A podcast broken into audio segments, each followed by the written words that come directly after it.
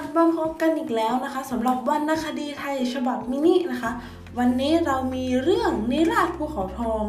วรรณกรรมเอกอีกเรื่องหนึ่งของไทยที่น่าสนใจมาฝากกันค่ะ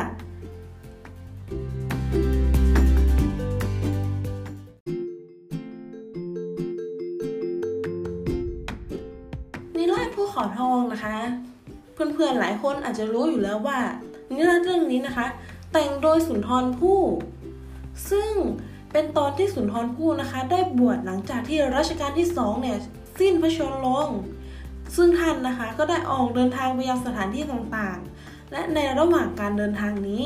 ท่านก็ได้แต่งนิราศมากมายหลายต่อหลายเรื่อง นิราศภูเขาทองนี่ก็เป็นส่วนหนึ่งในผลงานเหล่านั้นของท่านด้วยค่ะ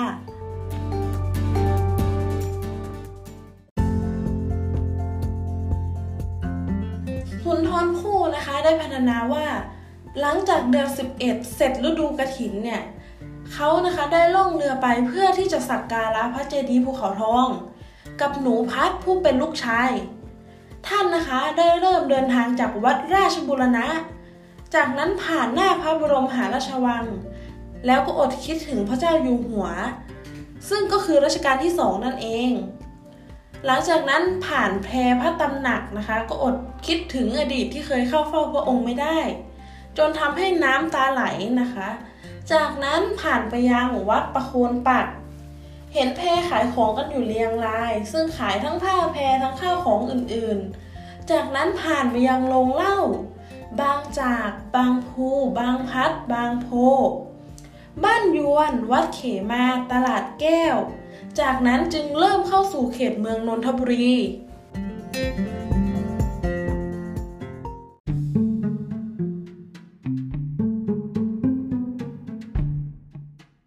งจากเข้าเขตจังหวัดนนทบุรีนะคะ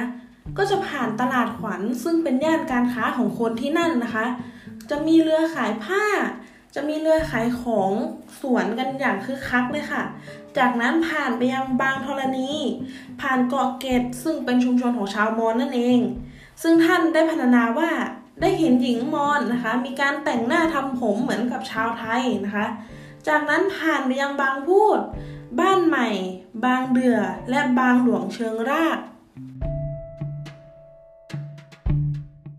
หลังจากผ่านบางหลวงเชิงรากมาแล้วนะคะ ก็จะเริ่มเข้าสู่เขตเมืองปทุมธานีหรือว่าเมืองสามโคกนั่นเอง แล้วค่อยผ่านบ้านงิ้ว จากนั้นจึงเข้าเขตจังหวัดพระนครศรีอยุธยา เรียกได้ว่าการเดินทางไปสักการะพระเจดีย์ภูเขาทองของภิกษุผู้ หรือว่าสุนทรภู่นะคะ เป็นการเดินทางผ่านตั้ง 3 จังหวัด ก็คือ จังหวัดนนทบุรี จังหวัดปทุมธานี และจังหวัดพระนครศรีอยุธยานั่นเอง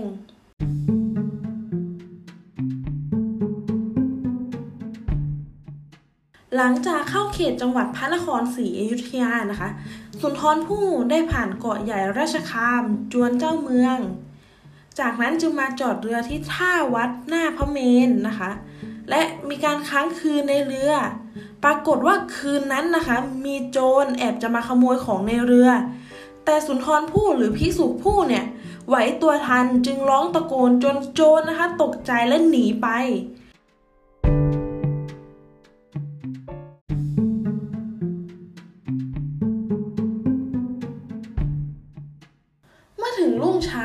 ซึ่งเป็นวันพระ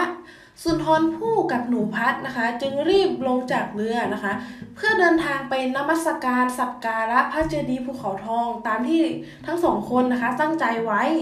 และสุนทรภู่นะคะท่านได้พบกับพระบรมสารีริกธาตุนะคะ ซึ่งอยู่ในเกสรดอกบัว จึงได้เก็บนำมานมัสการนะคะ แต่คั้นพอถึงรุ่งเช้าของอีกวันนึงเนี่ย พระบรมสารีริกธาตุก็พันหายไปนะคะ ซึ่งสร้างความเสียดายให้กับสุนทรภู่เป็นอย่างมาก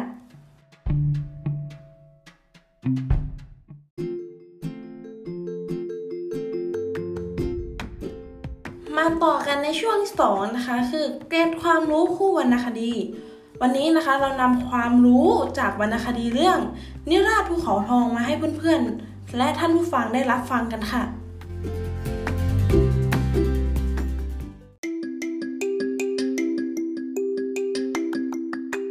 เกเกตความรู้อันดับแรกที่ทุกคนควรรู้จากนิราศภูเขาทองเลยก็คือ เจดีภูเขาทองคืออะไร มาฟังกันเลยค่ะว่าเจดีภูเขาทองคืออะไร เจดีภูเขาทองนะคะ เป็นเจดีย่อมุมไม้ 12 สีขาว ซึ่งมีขนาดสูงและใหญ่นะคะ จะตั้งอยู่กลางทุ่ง สามารถมองเห็นได้อย่างชัดเจน เชื่อกันว่า เจดีย์ภูเขาทองนะคะ ได้สร้างขึ้นโดยพระเจ้าบุเรงนอง ครั้งเมื่อยกทัพมาตีกรุงศรีอยุธยาได้สำเร็จนะคะ จึงได้มีการโปรดให้สร้าง เพื่อเป็นอนุสรณ์ในการรบชนะในครั้งนี้นะคะ ต่อมาเนี่ยพระเจ้าบรมโกศนะคะ ได้โปรดให้เปลี่ยนจากเจดีย์มอญเป็นเจดีย์ย่อมุมไม้ 12 ตามความนิยมในสมัยอยุธยา แต่ว่าส่วนฐานนะคะยังคงเป็นศิลปะแบบมอญอยู่ ภูเขาทองในนิราภูเขาทองนะคะ จะอยู่ที่จังหวัดพระนครศรีอยุธยา ไม่ใช่ภูเขาทองในวัดสักเกตนะคะ หลายคนอาจจะเข้าใจผิดว่าเอ๊ใช่ทีเดียวกันหรือเปล่าขอตอบตรงนี้เลยนะคะ ว่าไม่ใช่ค่ะภูเขาทองในนิราภูเขาทองนะคะ จะอยู่ที่จังหวัดพระนครศรีอยุธยานะคะ ไม่ใช่กรุงเทพค่ะ ต่อมานะคะจะเป็นวัดราชบุรณะนะคะ หรือวัดราชบุรณะ ราชวรวิหาร หรือวัดเรียบนะคะ แต่เดิมนะคะเรียกกันวัดลาดนะคะ ต่อมาเมื่อมีการสถาปนากรุงเทพขึ้น เจ้าฟ้ากรมหลวงเทพพิรักษ์นะคะ ได้มีการบูรณะปรับปรุงและได้ยกระดับเป็นพระอารามหลวงตามธรรมเนียมโบราณนะคะ ที่ว่าเมืองราชธานีนะคะ จะต้องมีวัดสำคัญ 3 แห่งก็คือ วัดมหาธาตุวัดราชบุรณะ และวัดราชประดิษฐ์นั่นเอง หน้าแพของพระตำหนักน้ำที่กล่าวถึงในช่วงต้นเรื่องนะคะ สร้างขึ้นในสมัยรัชกาลที่สองต่อมารัชกาลที่สี่นะคะได้มีการโปรดให้รื้อตำหนักเดิมออก แล้วสร้างหมู่พระที่นั่ง และโปรดเกล้าให้เรียกรวมกันทั้งบริเวณว่าท่าราชวรดิต ซึ่งตั้งอยู่ระหว่างท่าเตียนกับท่าช้างบริเวณวังหลวงค่ะ วัดประโคนปักนะคะที่พูดถึงในเรื่องเนี่ย ในปัจจุบันก็คือวัดดุสิตดาราบวรมหาวิหารค่ะโรงเล่าที่พูดถึงนะคะ ซึ่งคาดว่าจะตั้งอยู่แถวบางยี่ขันในปัจจุบัน ซึ่งเป็นย่านโรงสุรามาตั้งแต่สมัยรัชกาลที่หนึ่งต่อไปนะคะสามโคกนะคะ เป็นชื่อชุมชนของชาวมอญซึ่งมีมาตั้งแต่สมัยอยุธยา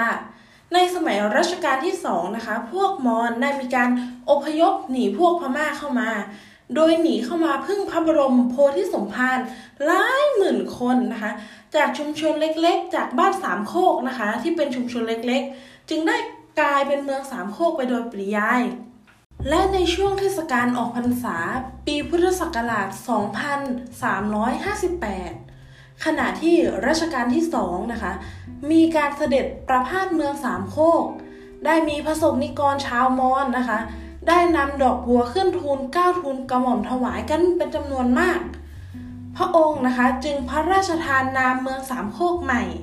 ว่าเป็นเมืองปทุมธานี ซึ่งในปัจจุบันก็คือจังหวัดปทุมธานีนั่นเองค่ะ และนิราศภูเขาทองนะคะ ได้รับการยกย่องว่าเป็นนิราศที่ไพเราะที่สุด ในบรรดานิราศเรื่องต่างๆ ของสุนทรภู่ด้วย เพราะว่านิราศเรื่องนี้นะคะ มีการใช้คำสัมผัสที่เพลวพาวและจับใจ จึงทำให้ได้รับการยกย่องว่าเป็นนิราศที่ไพเราะที่สุดด้วยค่ะ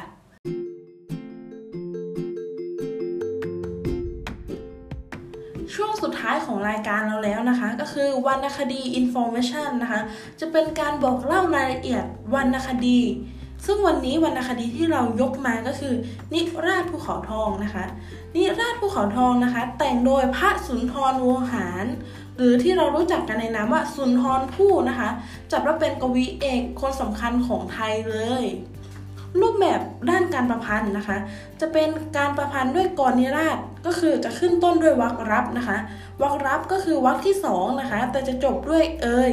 ซึ่งกรสไตล์ของสุนทรภู่นะคะ จะมีสัมผัสในทุกวรรคไม่ว่าจะเป็นสัมผัสสระสัมผัสอักษร อาจจะมีการเล่นเสียงที่แพรวพาวเป็นเอกลักษณ์ของสุนทรภู่ด้วยค่ะสำหรับจุดประสงค์ในการแต่งนิราศ ภูเขาทองของสุนทรภู่นะคะ ก็คือแต่งเพื่อบันทึกการเดินทางจากกรุงเทพนะคะ ไปนมัสการพระเจดีย์ภูเขาทองที่จังหวัดพระนครศรีอยุธยา เรียกได้ว่าเป็นการบันทึกไดอารี่แบบกรของสุนทรภู่นั่นเอง ความสามารถล้วนๆซึ่งใครสามารถทำได้ก็ทำเลยนะคะนอกจากว่าจะเป็นไดอารี่บันทึกเป็นกรของสุนทรภู่แล้ว มหัศจรรย์กว่านั้นค่ะ ไดอารี่เล่มนี้ ปรากฏคุณค่าทางด้านเนื้อหาด้วย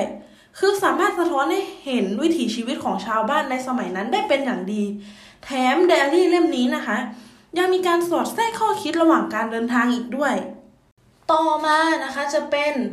คุณค่าทางด้านวรรณศิลป์นะคะวรรณศิลป์แปลว่าความงามทางด้านการใช้ภาษา แน่นอนค่ะว่า ถ้ามันเป็นกรอนจะต้องมีคุณค่าด้านวรรณศิลป์ เพราะว่ากรอนนะคะจะมีการกำหนดฉันทลักษณ์ มีการบังคับเสียง มีการเล่นคำสัมผัสนะคะ ซึ่งเป็นความงามทางด้านภาษาทั้งสิ้นนะคะสำหรับนิราชภูเขาทองเนี่ยปรากฏว่าสุนทรภู่นะคะ แต่งด้วยภาษาที่เรียบง่าย แต่กินใจผู้ฟัง และมีการสอดแทรกให้ข้อคิดผู้เขียนได้เป็นอย่างดี สุนทรภู่นะคะสามารถใช้ภาษา ในการบรรยายถ่ายทอดมีการใช้โวหาร ในการถ่ายทอดภาพที่สุนทรภู่เห็นในขณะนั้นมายังผู้ฟังได้อย่างแจ่มชัดและชัดเจน